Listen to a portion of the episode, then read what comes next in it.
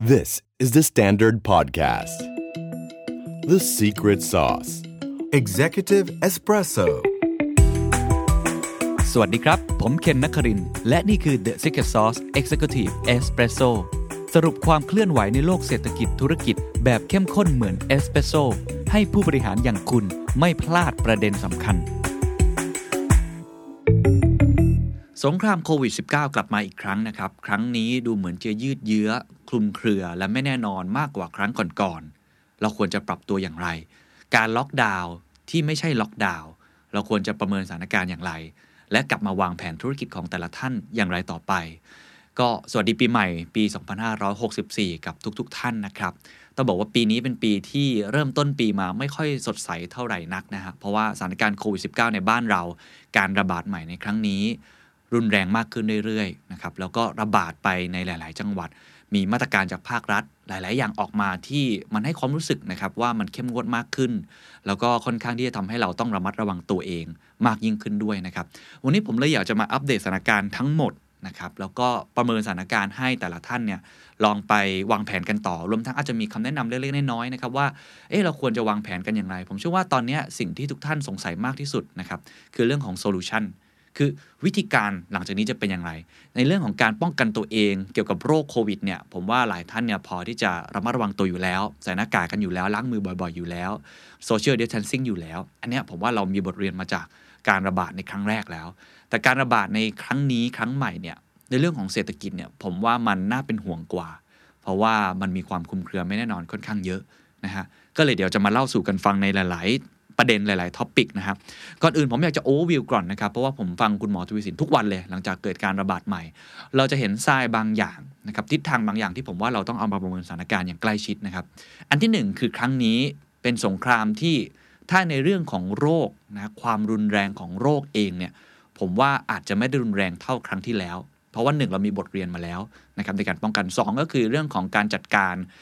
สาธารณสุขเราค่อนข้างดีมากขึ้น ผมว่าอันเนี้ยทุกคนเริ่มเห็นอัตราการตายก็ไม่ได้สูงมากนักนะครับอันนี้เราเห็นเลย แต่ว่าอันที่น่ากลัวกว่าก็คือสงครามครั้งนี้ ไม่ได้รุนแรงเท่า ไม่ได้เดือดเท่า แต่ยืดเยื้อกว่าแน่นอน นะอันนี้ผมว่าดูจากเคสต่างประเทศได้ว่าหลาย ๆ ประเทศเนี่ย เกิด second wave third wave fourth wave หรือไม่รู้กี่เวฟแล้วด้วยซ้ำแล้วตัวเลขเพิ่มขึ้นไปเรื่อย ๆ ด้วยซ้ำเราควรจะเอาบทเรียนอันนั้นนะมาใช้ในประเทศไทยนะครับ เพราะว่าต้องถือว่าก่อนหน้านี้เราทำได้ดีมากเราค่อนข้างโชคดีที่ว่าตัวเลขผู้ติดเชื้อเนี่ยเป็นศูนย์ตลอดในประเทศเป็นศูนย์ประมาณ 5 เดือนได้นะฮะ แต่ว่าตอนนี้มันกลับมา แล้วผมคิดว่าครั้งเนี้ยเราจะต้องบทเรียนจากต่างประเทศ เพราะสงครามนี้อาจจะไม่รุนแรงเท่าเดิม แต่จะยืดเยื้อ แล้วก็อาจจะคลุมเครือแบบนี้ไปเรื่อย นั้นต้องวางสถานการณ์อย่างไร อันที่ 2 ก็คือต้องดูสถานการณ์ของมาตรการภาครัฐอย่างใกล้ชิดครับว่าไอ้คำว่าล็อกดาวน์ที่ไม่ล็อกดาวน์เนี่ยอาจจะเพิ่มความเข้มข้นหรือไม่อย่างไร และเราควรจะปฏิบัติตัวอย่างไร เพราะว่ามาตรการภาครัฐในครั้งนี้ เอาเฉพาะในเรื่องของการจัดการโควิด -19 นะครับต้องบอกว่ามันก็ค่อนข้างจะกระจกระจาย ให้อำนาจของผู้ว่าราชการในแต่ละจังหวัดไปจัดการกันเอง เพราะฉะนั้นอันเนี้ยทำให้เราต้องติดตามข่าวสารของแต่ละพื้นที่อย่างใกล้ชิด แล้วก็แต่ละพื้นที่เองก็มีระเบียบการที่ไม่เหมือนกัน กรุงเทพเองก็มีมาตรการที่ผมใช้คำว่าตอนแรกออกมาอย่างหนึ่งก็กลับไปอีกแบบหนึ่งแล้วก็แผนเนี่ยสามารถที่จะเปลี่ยนแปลงได้ตลอดเวลาฉะนั้นต้องตั้งรับดีๆนะครับครั้งนี้ ทีนี้ผมจะพูดด้วยกัน 3-4 ประเด็นครับประเด็นแรกจะพูดถึงสถานการณ์โดยรวมก่อนประเด็นที่ 2 จะพูดเรื่องมาตรการภาครัฐนะครับประเด็นที่ 3 คือเรื่องวัคซีน ซึ่งเป็นหัวใจสำคัญโดยเฉพาะวัคซีนในประเทศไทยว่าจะได้ใช้จริงๆในเมื่อไหร่แล้วก็ประเด็นสุดท้ายนี่ก็คือจะปรับตัวอย่างไรวางแผน กันอย่างไรต่อไป ไปประเด็นแรกก่อนนะครับ ผมว่าต้องดูที่ภาพนี้ก่อนครับ เราจะเห็นข้อเท็จจริงทั้งหมดที่เกิดขึ้น กราฟอันนี้จริง ๆ ในสบคเขาก็แถลงอยู่ทุกวันอยู่แล้วนะครับ แต่กราฟนี้มันบอกอะไรครับ เราจะเห็นได้เลยว่าการระบาดใหม่ในครั้งนี้เนี่ยตั้งแต่ตอนที่เราเจอที่ตลาดกลางกุ้งช่วงวันที่ 17 เดือนธันวาคมปี 2020 นะครับ การระบาดในสมุทรสาคร มันก็เริ่มที่จะมี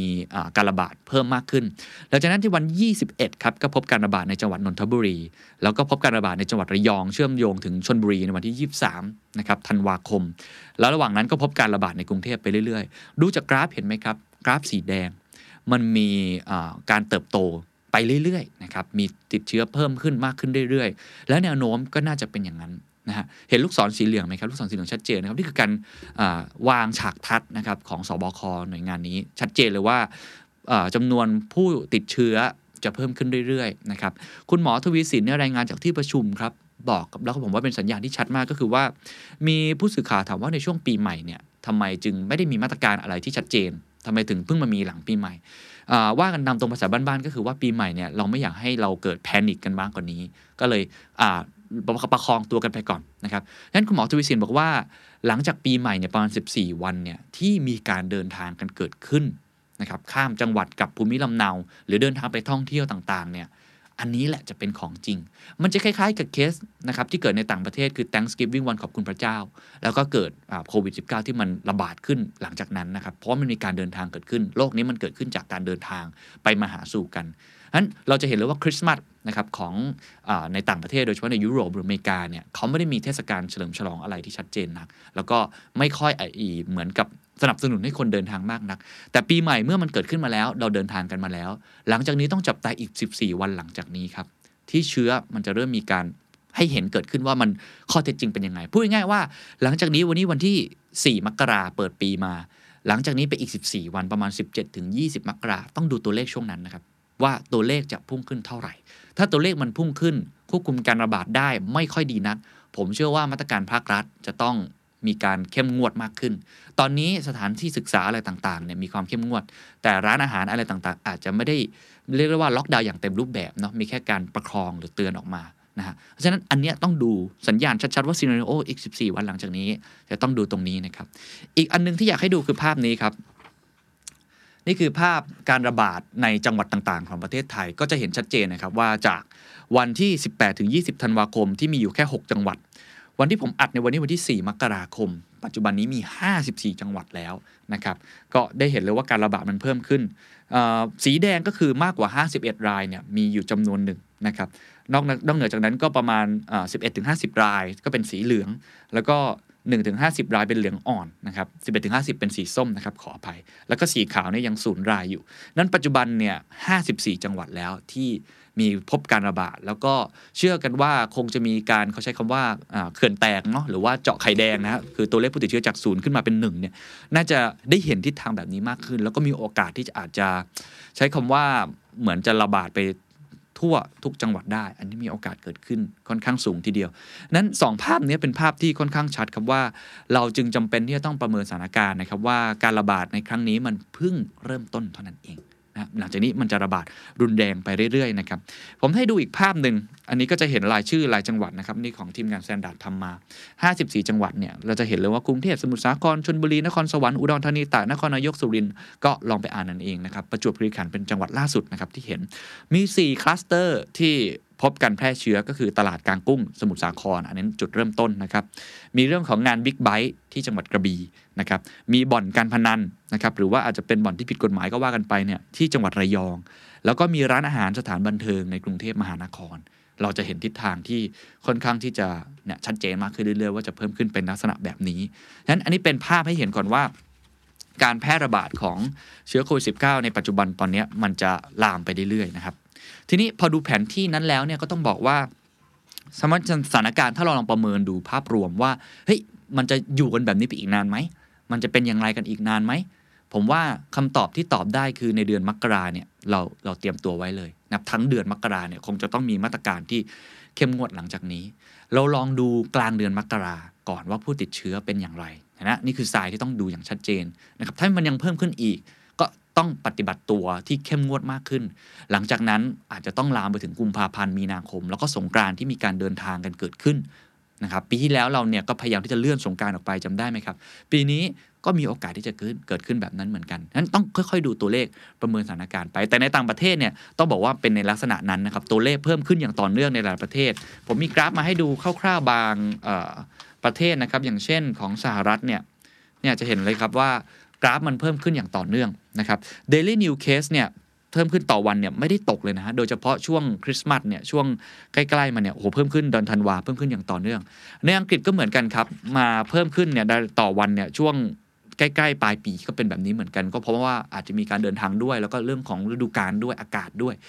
หลายๆประเทศเกาหลีใต้นะครับผมมีเพื่อนอยู่ที่เกาหลีใต้เนี่ยวันก่อนเพิ่งได้คุยกันเขาก็บอกว่า ไม่สามารถปาร์ตี้ได้แล้ว ไม่สามารถรวมตัวกันได้มากกว่า 5 คนด้วยซ้ำค่อนข้างเข้มงวดมากนะครับผับบาร์นี่ไม่ต้องพูดถึงปิดกันยาวๆนั้นหลายประเทศจะค่อนข้างจะยืดเยื้อแบบนี้เกิดขึ้นนี่คือหัวใจที่ 1 ที่ผมว่าทุกคนต้องเอามาประเมินนะครับหัวข้อที่ 2 ที่อยากจะพูดต่อคือมาแล้วมาตรการทางภาครัฐเนี่ยเป็นอย่างไรนะครับมันก็จะมี2อสามาตรการที่เราต้องติดตามอย่างใกล้ชิด อันแรกคือแผนที่อันนี้ก่อน แผนที่อันนี้คือด้านด้านซ้ายนะครับหรือด้านขวาของผมเนี่ยคือมาตรการ แผนที่การแพร่ระบาดที่ผมดูแล้วเมื่อกี้ 54 จังหวัดนะครับ อันนี้คือแผนที่มาตรการที่เพิ่งประกาศออกมานะครับว่าตอนนี้มีพื้นที่ควบคุมพิเศษ 28 จังหวัดคือสีแดงนะครับสีส้มคือพื้นที่ควบคุมคือ 11 จังหวัด แล้วก็พื้นที่พื้นที่เฝ้าระวังสูงสุดนะครับ38 จังหวัดคือสีเหลืองนะฮะอันนี้คือมาตรการที่ออกมาอย่างชัดเจน คุณก็ต้องไปดูว่าในจังหวัดของคุณเนี่ยมันเป็นยังไงอย่างเช่น 28 จังหวัดควบคุมเนี่ยก็มีทั้งตากนะครับนนทบุรีปทุมธานี นะครับนครศรีอยุธยา สระบุรีกรุงเทพระนองก็ว่ากันไป 28 จังหวัดอันนี้ควบคุมสูงสุดนะฮะสคือพื้นที่ควบคุม 11 จังหวัดก็ว่ากันไป แล้วก็ 3 พื้นที่เฝ้าระวังสูงอีก 38 จังหวัด ส่วนพื้นที่สีเขียวคือพื้นที่เฝ้าระวังเนี่ยตอนนี้เขาไม่มีแล้วนะก็คือพยายามที่จะเฝ้าระวังทั้งหมดเพราะฉะนั้นการที่เดินทางข้ามจังหวัดเนี่ยก็จะเริ่มมีด่าน พวกนี้เกิดขึ้น อันนี้คืออันที่1มาให้เห็นนะครับ อันที่ 2 ก็คือว่าในเรื่องของอพื้นที่ถามว่ามันมีความหมายยังไงกับพื้นที่ควบคุมสูงสุด ความหมายมันอยู่ตรงนี้ครับ ที่มีข้อกำหนดออกมา 8 ข้อ อันนี้ชัดเจน ผมอยากให้อ่านละเอียดละเอียดเลยนะครับ ว่าแต่ละพื้นที่เป็นยังไงนะครับ อันนี้เพิ่งประกาศมา แล้วก็ประกาศใช้ในวันที่ 4 มกราคมนะครับ ก็คืออาศัยอำนาจตามความในมาตรา 9 แห่งพระราชกำหนดการบริหารราชการในสถานการณ์ฉุกเฉินนะครับของพุทธศักราช 2548 นะนายกรัฐมนตรีเนี่ยออกมาเลยนะครับมีรายละเอียดโดยสรุปทั้งหมด 8 ข้อด้วยกันนะครับอันนี้ต้องอ่านละเอียดนะผมอาจจะอ่านเป็นหัวข้อหัวข้อให้นะครับที่เขาเริ่มใช้ไปแล้ว ข้อที่1ครับอันนี้เรามีกราฟมาให้นะครับ ข้อที่ 1 ห้ามใช้อาคารสถานศึกษาให้เรียนออนไลน์แทนนะอันนี้ในพื้นที่ควบคุมสูงสุดนะครับข้อที่ 2 ห้ามจัดกิจกรรมที่เสี่ยงแพร่โรคที่มีผู้ร่วมจำนวนมาก ข้อที่ 3 ให้ผู้ว่ามีอำนาจในการปิดสถานบริการ และสถานที่เสี่ยงข้อที่ 3 นี่แหละครับที่สำคัญที่แต่ละท่านต้องไปฟังเอง จากผู้ว่าราชการแต่ละจังหวัดของท่านเอง ว่าจะมีอำนาจในการตัดสินใจแบบไหนเขาจะประเมินสถานการณ์ของเขาเอง ข้อที่ 4 ครับ ข้อนี้ก็สำคัญครับ เงื่อนไขการเปิดดำเนินการในพื้นที่ควบคุมสูงสุดจะแตกต่างกันตามพื้นที่ อันนี้แหละครับที่จะปวดหัวหน่อยเพราะว่าแต่ละพื้นที่จะไม่เหมือนกัน และแต่ละพื้นที่มีอำนาจในการบริหารเองคุณต้องตามข่าวกันดีๆ ข้อที่ 5 ครับ ให้ผู้ว่าพิจารณามาตรการให้เหมาะสมกับพื้นที่ ข้อที่ 6 ครับ หลีกเลี่ยงงดเดินทางข้ามจังหวัด มีด่านตรวจบุคคลที่เดินทางจากพื้นที่ควบคุมสูงสุด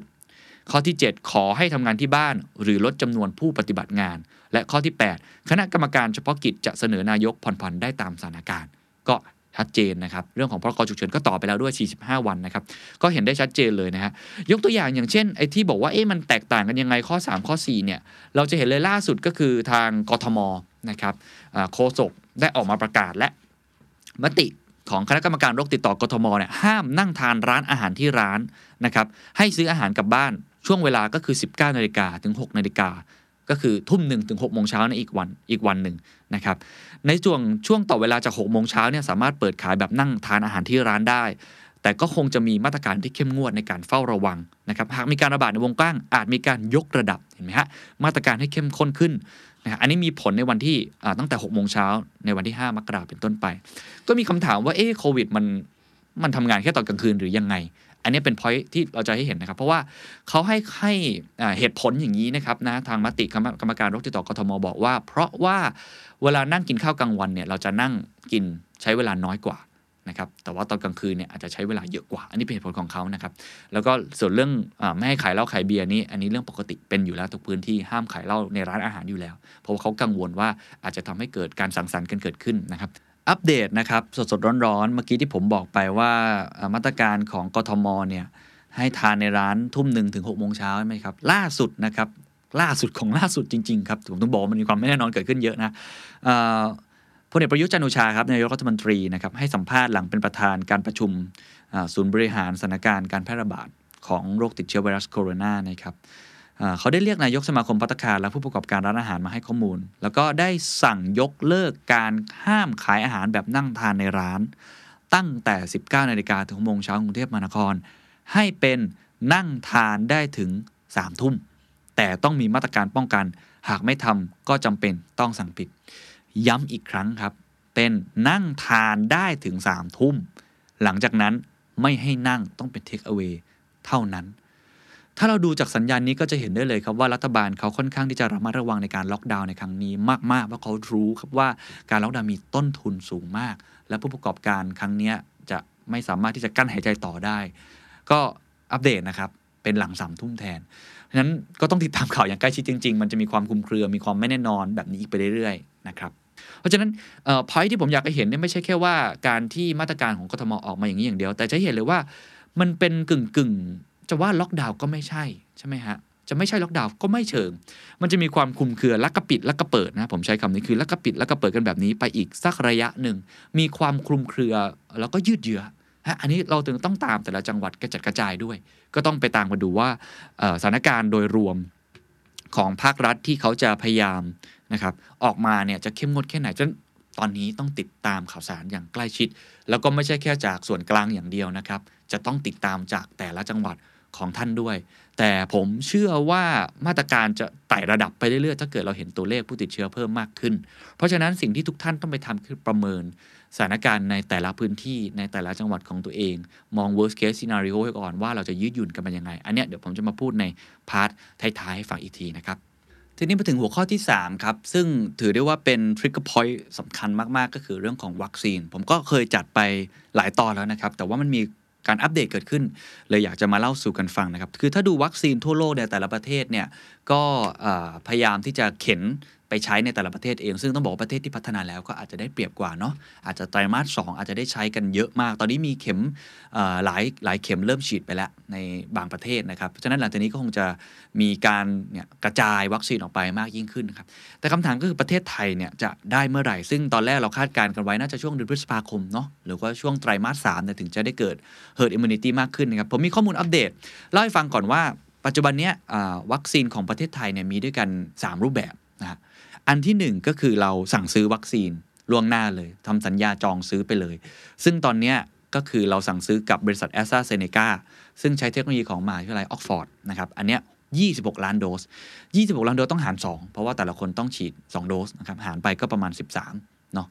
อันนี้อันที่1นะฮะซึ่งอันที่1เนี่ยเขามีการอัปเดตกันเกิดขึ้นด้วยว่าไม่ใช่แค่แอสตราเซเนกาอย่างเดียวนะครับเขาพยายามที่จะเจรจากับบริษัทอื่น ๆ ด้วย เปิดช่องอยู่ อันนี้เป็นการแถลงจาก กระทรวงสาธารณสุขเลยนะครับเขาบอกว่าอยู่ระหว่างการเจรจากับ COVAX Facility นะครับทำข้อตกลงกับบริษัทผลิตวัคซีน ที่คาดว่าจะมีโอกาสนำมาใช้ รวมทั้งได้เจรจากับบริษัทอื่นๆ เช่นไฟเซอร์โมเดอร์นาบริษัทจากประเทศจีนนะครับหรืออาจจะขอซื้อเพิ่มจากแอสตราเซเนกาเพื่อได้ให้ได้วัคซีนตามเป้าหมายนะครับนอกจากนี้ก็มีข่าวดีนะว่าจะมีวัคซีน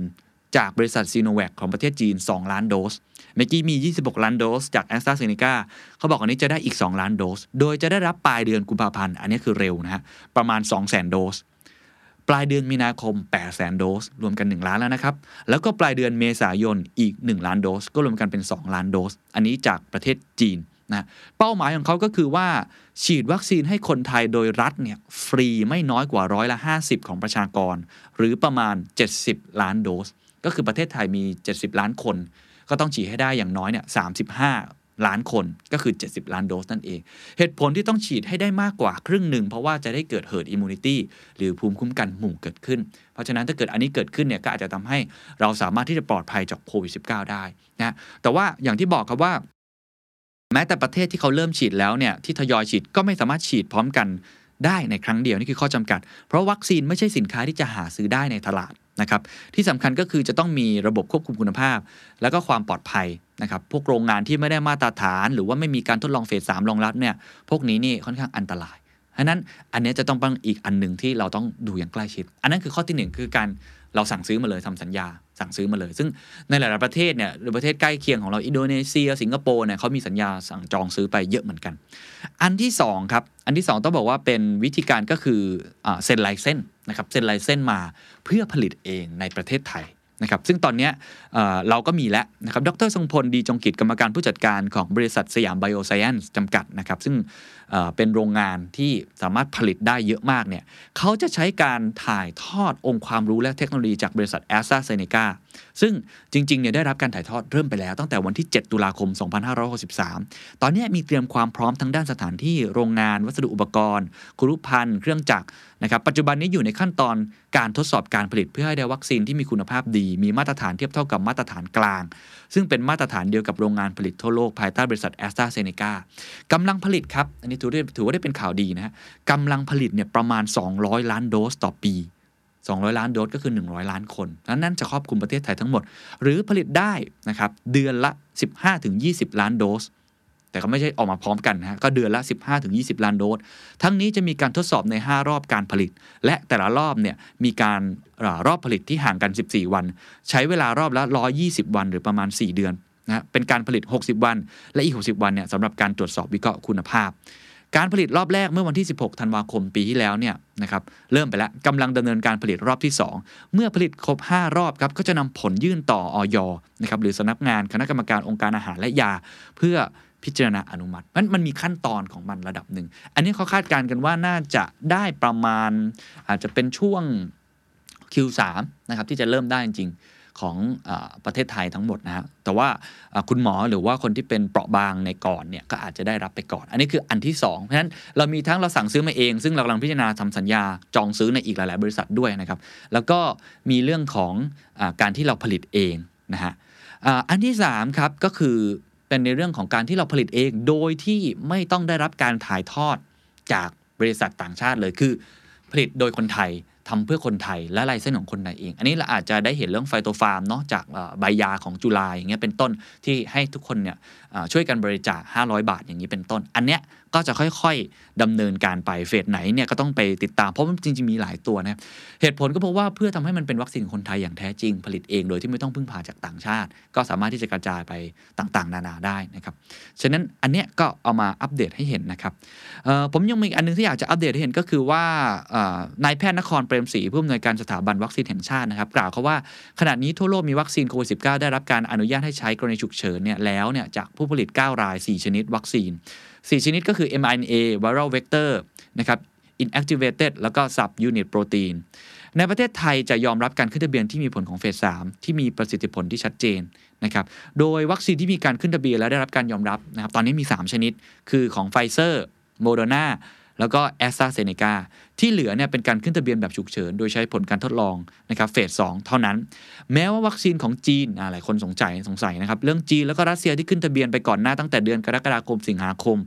2563 ก็ยังไม่มีผลของเฟส3อย่างเป็นทางการออกมานะครับแล้วก็ตอนนี้วัคซีนโควิด -19 เนี่ยที่มีอยู่ปัจจุบันเนี่ยยังไม่สิ้นสุดการทดลอง นะครับแต่ว่าพวกไฟเซอร์บ o นาก็มี effective ที่ค่อนข้างดี 94%บ้าง 92%บ้างก็ว่ากันไป แล้วก็การจัดเก็บในอุณหภูมิต่างๆ ก็แล้วแต่กันไป อันนี้ผมเคยอธิบายไปแล้ว เพราะฉะนั้นถ้าเราดูครับตั้งแต่ข้อแรกสถานการณ์ที่ผมเล่าไปว่ามันอาจจะมีความยืดเยื้อนะครับแล้วก็กึ่งล็อกดาวน์บ้างล็อกดาวน์บ้างในแต่ละจังหวัด แล้วแต่ความเข้มข้นไปนะครับแล้วก็มีความลักกระปิดลักกระเปิดไปเนี่ยถ้าเกิดเราได้วัคซีนจริง ๆ ขึ้นมาในประเทศไทยที่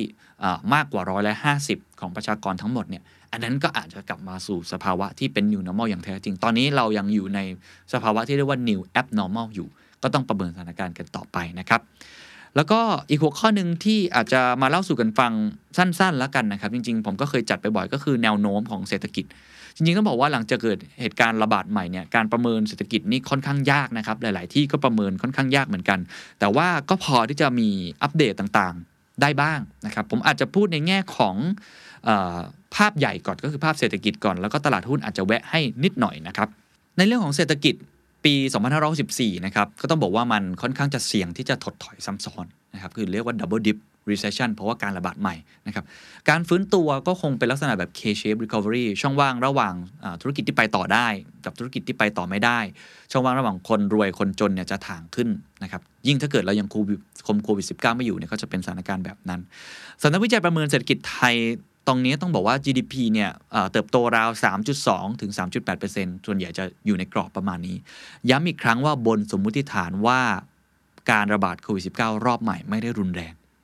อันนี้คือก่อนที่จะเกิดหลังจากนี้ นั้นต้องดูต่อไปว่าหลังจากนี้จะทำไมเพราะถ้าเกิดว่าโควิด -19 กลับมาระบาดซ้ำจนต้องกลับมาล็อกดาวน์เหมือนช่วงเดือนมีนาคมและเมษายน ปีที่แล้วเนี่ยนะครับ GDP อาจจะเติบโต 0%หรือไม่เติบโตเลย และเศรษฐกิจเนี่ยมีความเสี่ยงที่จะเผชิญกับภาวะที่จะถดถอยซ้ำซ้อนนะครับ อันนี้ค่อนข้างน่ากังวลมากๆ คุณพิพัฒน์เหลืองนริมิตชัยนะครับผู้ช่วยกรรมการผู้จัดการบริษัทหลักทรัพย์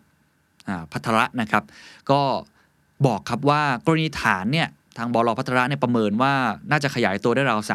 3.5%ซึ่งอันนี้ตัวเลขนี้ต้องบอกว่าอยู่บนสมมุติฐานว่าเราจะมีนักท่องเที่ยวต่างชาติเข้ามาไทยราว 6 ล้านคน แล้วก็การระบาดโควิด -19 รอบใหม่ ไม่นำไปสู่การปิดเมืองนะครับอันนี้ต้องบอกว่าตั้งเบสไลน์อันนี้นะอย่างไรก็ตามครับ ถ้าเกิดรัฐบาลไม่สามารถควบคุมการระบาดได้ และต้องกลับไปล็อกดาวน์เหมือนที่เคยทำในช่วงมีนาคมเมษายน กรณีนี้ครับ จะทำให้การท่องเที่ยว ปีนี้หดตัว การบริโภคภาคเอกชนจะต่ำกว่าที่ประเมินไว้ แล้วก็ทำให้ GDP ปี 2564 เติบโตที่ 0%หรืออาจจะไม่เติบโตเลยฉะนั้นเบสไลน์ตรงนี้ 2 เรื่องสำคัญต้องมองไว้ 1. พัฒนาการของวัคซีนจะเป็นอย่างไร 2. พัฒนาการของการแพร่ระบาดรอบใหม่นี้จะเป็นอย่างไร อันนี้จะต้องดูอย่างใกล้ชิดนะครับถ้าเกิดจะมีอีกข้อหนึ่งข้อที่ 3 ก็คือมาตรการของภาครัฐ ว่าจะมีการเยียวยาอย่างไร ตอนนี้ยังไม่มีความชัดเจนนะครับว่าจะเยียวยา อะไรหรือไม่เพราะว่าคุณหมอทวีสินก็พูดชัดเจนว่าการล็อกดาวน์เนี่ยเหตุผลที่ยังไม่เรียกการล็อกดาวน์เพราะอาจจะทำให้เกิดนะครับเรื่องของภาระทางภาษีคือ เมื่อมีการล็อกดาวน์เราก็ต้องมาช่วยคนที่เขาถูกล็อกดาวน์ถูกไหมครับอันนี้ภาครัฐผมสังเกตเห็นเลยว่าเขาค่อนข้างที่จะค่อนข้างอ่อนไหวในเรื่องนี้มาก ก็คือพยายามที่จะพิจารณา อย่างใกล้ชิด ตัวเราเองก็ต้องพิจารณาตรงนี้ให้ได้มาก ๆ แต่ที่แน่ ๆ ถ้าเกิดว่ามันควบคุมไม่ได้ double dip recession ก็น่าจะเกิดขึ้น แล้วก็เพราะยังไงตัวเลขเศรษฐกิจไตรมาสแรกของปี 2564 เนี่ยนะครับ คงหดตัวเมื่อเทียบกับไตรมาส 4 ของปี 2563 อย่างแน่นอนอยู่แล้วนะครับตู้ขับเคลื่อนเศรษฐกิจไทย 2564 นะครับมองไว้หลายที่มองตรงกันหนึ่งแน่นอนภาครัฐอันนี้เป็นพระเอกอยู่แล้วนะครับ แต่ว่าสิ่งที่เราควรมองอีก 2 ปัจจัยก็คือ 1 การบริโภคภาคเอกชน นะครับแต่ถ้าเกิดโควิด -19 มันกลับมาระบาดใหม่แบบนี้ที่เราเห็นเนี่ยเดินทางไม่ได้ถูกไหมครับ ท่องเที่ยวก็ไม่ได้เดินทางก็ยากมากขึ้น แม้ว่าจะมีมาตรการเรื่องของเราเที่ยวด้วยกันเองก็ตามที แต่ว่าเขาไม่สนับสนุนให้เดินทางข้ามจังหวัด เพราะฉะนั้นการวิพากษ์ภาคเอกชนต่างๆ ก็จะหมด ห้างสรรพสินค้านะครับ ถ้าเกิดว่ามีการควบคุม เห็นแล้วก็คือเปิดปิดเร็วขึ้นนะ ปิด3ามทุ่มแล้วใช่ไหมครับ ถ้ามันมากกว่านั้นเนี่ย คนก็อาจจะเดินทางไปไหนมาไหนเข้าห้างสรรพสินค้าได้ไม่ค่อยดีมากนัก อันเนี้ย ก็จะกระทบแน่นอน ซึ่งตอนนี้เริ่มเห็นผลกระทบบ้างแล้ว การยกเลิกจองที่พักต่างๆ เราเริ่มเห็นแล้ว หลายๆ บริษัทเริ่มออกมาตรการว่าถ้าคุณไปจังหวัดในพื้นที่ควบคุมสูงสุดแล้วกลับมา จะต้องล็อกดาวน์อยู่ที่บ้าน 14 วัน เพราะฉะนั้นเขาจะขอความร่วมมือไม่ให้เดินทางเพราะฉะนั้นการบริโภคภาคเอกชนต้องบอกเลยว่าค่อนข้างน่าเป็นห่วงนะครับ อันที่ 2 คือการส่งออก อันนี้ต้องบอกว่าเป็นพระเอกจริง ๆ เพราะจะช่วยพยุงเศรษฐกิจได้บ้าง แต่ว่าอาจจะไม่ได้ขยายตัวโดดเด่นมากนัก ปี 2564ก็ประเมินไว้นะครับว่าส่งออกเนี่ยน่าจะโตราว 6.5%นะครับอันนี้ต้องเห็นชัดเจนเลยว่ามันยังพอไปได้สินค้าต่างๆ มันยังต้องต้องส่งกันอยู่ะนะครับอาจจะมีปัญหาเรื่องของตู้คอนเทนเนอร์บ้างนิดหน่อย แต่เชื่อว่าน่าจะกลับมาได้นะครับ อันนี้เป็นในส่วนของเอเรื่องของ KKP นะครับประเมินเอาไว้ นักเศรษฐศาสตร์อีกท่านหนึ่งครับ คุณอมรเทพจาวลานะครับผู้ช่วยกรรมการผู้จัดการใหญ่ของสายงานวิจัยธนาคาร CIMB ไทยก็ ประเมินคล้ายๆกันนะครับว่าไอการระบาดใหม่เนี่ยจะต้องทบทวนตัวเลขใหม่ เพราะตอนแรกเขาคิดว่าปีนี้น่าจะเติบโตราว 4.1%ตอนนี้ต้องทบทวนใหม่เพราะว่าการบริโภคในประเทศเอง ไม่ว่าจะเป็นการท่องเที่ยวการใช้จ่ายของคนเนี่ยก็ก็ต้องดูกันต่อไปว่าถ้าเกิดมันเป็นอย่างนี้จะเป็นยังไง แต่ว่าอย่างไรก็ตามครับ ยังมีสินค้าที่คิดว่าไม่ได้รับผลกระทบมากนัก ก็คือสินค้าในกลุ่มอาหารหรือของใช้ในชีวิตประจำวัน อันนี้ก็จะคล้ายๆ ตอนที่ล็อกดาวน์ครั้งแรกนะครับที่กระทบมากหน่อยก็คงจะเป็นกลุ่มที่เกี่ยวข้องกับการเดินทาง แล้วก็พวกเครื่องดื่มแอลกอฮอล์ต่างๆ ที่เขาไม่ค่อยอนุญาตให้จัดจำหน่าย แล้วก็ให้กินในร้านสักเท่าไหร่นะครับ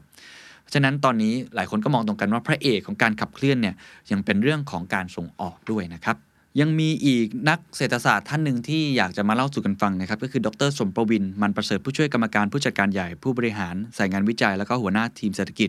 ของธนาคารกรุงศรีอยุธยานะครับให้สัมภาษณ์ในรายการ The Standard Wealth Morning Wealth นะครับตอนเช้าที่ที่น่าสนใจเขาบอกว่าประเมินคล้ายๆกันว่าเป็น K-shape recovery นะครับแล้วก็ประเมินว่าการล็อกดาวน์หรือกึ่งๆล็อกดาวน์หรือว่าลักกะปิดแล้วก็เปิดครั้งนี้น่าจะส่งผลกระทบกดลงไปค่อนข้างเยอะ แต่เขาให้ตัวเลขที่ชัดเจนนะครับว่าทางธนาคารกรุงศรีประเมินเลยครับว่า ถ้ามีการล็อกดาวน์เกิดขึ้นนะฮะในแต่ละเดือนเนี่ย GDP จะหดตัวไปประมาณ 0.5%ในแต่ละเดือน นั้นถ้าเกิดว่า 0.5%ติดกัน 2-3 เดือน ก็มีโอกาสรวมกันเนี่ยก็ไม่ถึง 3 แน่นอน นั้นปีนี้ก็ค่อนข้างที่จะต้องผมใช้คำว่าติดตามอย่างใกล้ชิดจริง ๆ นะครับ ว่าสถานการณ์จะเป็นอย่างไรต่อไป อันนี้คือ part ของเรื่องเศรษฐกิจนะครับส่วนในแง่ของตลาดหุ้นผมเอามาฝากกันสั้นๆนะครับก็เขามองกันว่าแนวโน้มปี 64 เนี่ยลุ้นไปนะครับว่าเซ็ตเนี่ยอาจจะยืนได้ที่ 1,600 จุด แล้วก็เชื่อไหมครับว่านักวิเคราะห์ส่วนใหญ่มองหุ้นกลุ่มธนาคารค่อนข้างเด่นนะครับ คือเท่าที่ผมดูบริษัทหลักทรัพย์หลาย ๆ ที่เนี่ยเขาจะมีการประเมินกันเป็น2 2กลุ่ม ก็คือเขาเรียกว่าวัคซีนเพลย์กับ value play วัคซีนเพลย์ก็คือในช่วงเนี้ยนะครับที่เกิดสถานการณ์โควิด -19 เกิดขึ้นเนี่ยมันอาจจะมีหุ้นกลุ่มที่ได้รับผลประโยชน์ ส่วน value pay ก็คือกลุ่มเมื่อเศรษฐกิจกลับมาฟื้นตัวแล้วนะครับ กลุ่มธุรกิจที่เกี่ยวข้องกับพวกหุ้นพื้นฐานต่างๆ ก็อาจจะกลับมา ซึ่งเขาก็เลยประเมินเรื่องของหุ้นกลุ่มธนาคารไว้ค่อนข้างเยอะนะครับผมให้ดูกราฟนี้แล้วกันนะครับ ก็จะได้เห็นภาพชัดจะได้ไม่ต้องลงรายละเอียดกันมากนะครับ ว่ามันสะท้อนมุมมองของนักวิเคราะห์ต่อหุ้นไทยปี 2564 ว่าอย่างไรนะครับเป้าหมายในดัชนีเนี่ยส่วนใหญ่เนี่ยก็เท่าที่ดูเนี่ยทั้ง g o l d b r e a k นะครับ ทรินิตี้ไทยพาณิชย์กสิกรไทยหยวนต้าเอเชียพลัสฟิลิปเมย์แบงก์กิมเองโนมูระพัฒนสิน แล้วก็กรุงศรีเนี่ยยืนอยู่ก็ค่อนข้างหลากหลายนะฮะ ถ้าเป็นโกลเบกทรินิตี้อยู่ที่ 1,470 ถึง 1,650 นะครับบางคนมองเป็นครึ่งปีแรกครึ่งปีหลังด้วยนะฮะว่าครึ่งปีแรกอาจจะได้ประมาณ 1,500 ถึง 1,550 จุด ครึ่งปีหลังอาจจะมากกว่า ก็คือมองว่าครึ่งปีหลังน่าจะเป็นปีที่เด้งกลับมาแล้วเป็น 550 ถึง 1,600 จุดนะครับอื่นๆก็แล้วแต่นะครับบางเจ้าบอก 1,510 นะครับไปจนถึง 1,670 ก็แล้วแต่สามกลุ่มเด่น อันนี้ก็น่าสนใจนะครับ ก็จะเป็นมุมมองที่ทำให้เราอาจจะประเมินได้ด้วยนะครับ ว่าสถานการณ์ K-shape recovery หรือหุ้นที่กลับมาจะเป็นยังไง หุ้น 3 กลุ่มเด่นส่วนใหญ่มองคล้ายๆ กันเรื่องธนาคาร จะมีค่อนข้างเยอะนะครับกลุ่มที่เป็นเกี่ยวข้องกับพลังงานนะฮะโรงไฟฟ้า ปิโตเคมี อันนี้ก็เยอะเหมือนกัน แล้วก็กลุ่มพวกยานยนต์ นะครับวัสดุรับเหมาก่อสร้าง สื่อสารขนส่ง อันนี้ก็มองว่าน่าจะกลับมาเช่นเดียวกัน ก็ลองไปประเมินตามภาพตรงนี้ในแต่ละท่านเองก็ตามนะครับ ซึ่งต้องอย่าลืมว่าต้องเอาปัจจัยในเรื่องของโควิด -19 ด้วยนะครับ ว่าถ้าเกิดมันมันลากยาวไปแบบนี้ อาจจะมีการเปลี่ยนแปลงกันเกิดขึ้นได้นะครับพาร์ทสุดท้ายที่อยากจะแลกเปลี่ยนกันนะครับ ก็คือว่าแล้วควรจะปรับตัวอย่างไร ผมพูดก่อนเลยอันดับที่1ผมว่าเป็นคำที่ใช้ได้กับทั้งการ ควบคุมโรคระบาดโควิด -19 ด้วย แล้วก็เรื่องของธุรกิจท่านด้วยก็คือ กาดต้องสูงกว่าเดิมครับครั้งนี้ต้องกาดต้องสูงกว่าเดิมนะคือเราอาจจะเผลอกาดตกไปบ้างชะล่าใจไปบ้าง อันนี้ต้องกลับมาสูงกว่าเดิมนะฮะก็คือเรื่องของสภาพคล่องนะครับเรื่องของ supply chain เรื่องของพนักงานของพวกเราเรื่องของการทำงานแบบรีโมทอันนี้จะต้องกาดจะต้องสูงกว่าเดิมมากๆ ผมว่าเราได้บทเรียนจากครั้งแรกไปแล้วว่าเราต้องรีบปรับตัวหรือยืดหยุ่นตัวเองอย่างไร เราใช้บทเรียนครั้งนั้นมาปรับต่อได้เราอาจจะมีการหย่อนยานไปบ้างนะฮะอันนี้ต้องกลับมานั้นกาดข้อแรกผมว่ากาดต้องสูงกว่าเดิม ข้อที่ 2 คือยังใช้คำเดิมที่ผมใช้อย่างบ่อยมากก็คือ resilient นะครับ resilient ก็เป็นคำที่ใช้คำว่ารวมกับ agility ด้วยนะครับ หรือ elasticity ก็แล้วแต่คำจะเรียกใช้คือยืดหยุ่นมาก เราจะเห็นเลยว่าถ้าเกิดเราวางแผนคิดว่ามันจะกลับมาเป็นปกติแล้วเนี่ย พอเจอเหตุการณ์แบบนี้มันเมาหมัดเหมือนนะฮะ มันงงๆ ผมก็ประชุมกับทีมผม แล้วก็ประชุมกับทีมขายในเดอะแซนด์ดก็ต้องยอมรับว่ามีความมึนๆ งงๆ เหมือนกันว่า เอ๊ะ จะประเมินกันยังไง แต่ที่แน่ๆ ที่เรารู้ก็คือว่าเราพร้อมรับทุกสถานการณ์ ก็คือต้องมีความเรสิเลียนมากขึ้น อันนี้มีบทเรียนอยู่แล้ว จากที่เราเคยทำในครั้งแรก อันนี้ต้องต้องกลับมายืดหยุ่นอีกครั้งหนึ่งให้ได้นะครับการดูแลพนักงานของเราทำงานแบบรีโมทอันนี้ผมว่าต้องทำ digital transformation ที่ทำไปแล้ว การใช้เทคโนโลยีมาช่วยทำต่อไปครับ เพราะมันยังไงก็เป็นอนาคตอยู่แล้ว เรื่องของในแง่ของ business model ต่างๆ กระจายความเสี่ยง balance port diversification ก็ต้องกลับมาให้มันสมดุลมากขึ้น resilient มากขึ้น อันที่ 3 คือเป็น scenario analysis ผมว่าอันนี้ต้องประเมินอย่าง ใกล้ชิดอีกครั้งหนึ่งเพราะว่า scenario มันเปลี่ยนตลอดเนาะก็อย่างที่ผมมองเนี่ยผมว่ามันมี3 scenario ที่พอที่จะมองออกไปได้ อันที่ 1 ก็คือซีเนารีโอที่อยู่ในช่วงที่ไม่ค่อยดีนักหรือ survival mode เอาตัวรอดผมว่าถ้าดูจากสถานการณ์แล้วอาจจะต้องอยู่แบบโหมดเนี้ยไปอีกสักพักหนึ่งเลย ถามผมก็คือมองดูเรื่องของตัวเลขผู้ติดเชื้อที่เพิ่มขึ้นไปเรื่อยๆนะครับอาจจะยาวหน่อยยืดเยื้อหน่อย 3 เดือนอะอย่าเป็นอย่างน้อยนะ ถ้ามุมผมนะครับ แล้วก็เกิดถ้าเกิดวัคซีนมาเกมอาจจะดีขึ้นก็จบกันไป แต่ว่าจริง ๆ ถ้าเป็นไปได้ ผมว่ามองยาวๆ ผมคุยกับนักธุรกิจหลายคนเขาก็มองไป 3-6เดือนคือครึ่งปีแรกมองไปเลย ว่าสถานการณ์น่าจะเป็นลักษณะแบบนี้คือประคองตัวไปในระบบแบบ survival mode survival mode มีอะไรบ้างครับ ก็อย่างเช่นลดรายจ่ายเนาะ แล้วก็ดูรายได้ว่าของตัวเองเนี่ยมันเพียงพอที่จะเลี้ยงบริษัทใน 6 เดือนข้างนี้ไหมสภาพคล่องเงินสดเป็นยังไง ต้องมีการลีนไหมวิชาตัวเบาทำอะไรเพิ่มขายอะไรเพิ่มไหมลดรายจ่ายอะไรเพิ่มได้อีกนะครับ fixed cost ต่างๆ ปรับได้อีกไหมนะครับหรือเพิ่ม productivity ยังไง อันเนี้ยผมว่ามันต้องกลับมาเข้มข้นอีกครั้งหนึ่ง นะฮะอันที่1 scenario ที่ 2 คือ scenario ที่เริ่มกลับมาสู่สภาวะปกติก็คือก่อนหน้านี้ที่ประเทศไทยเผชิญแบบนั้น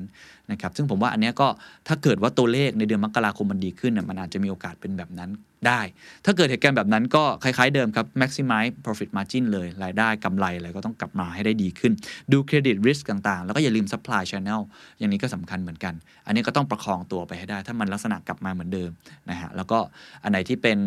อุตสาหกรรมขาขึ้น เราก็ต้องทดลองนะครับหาไอเดียใหม่ ๆ เข้าไป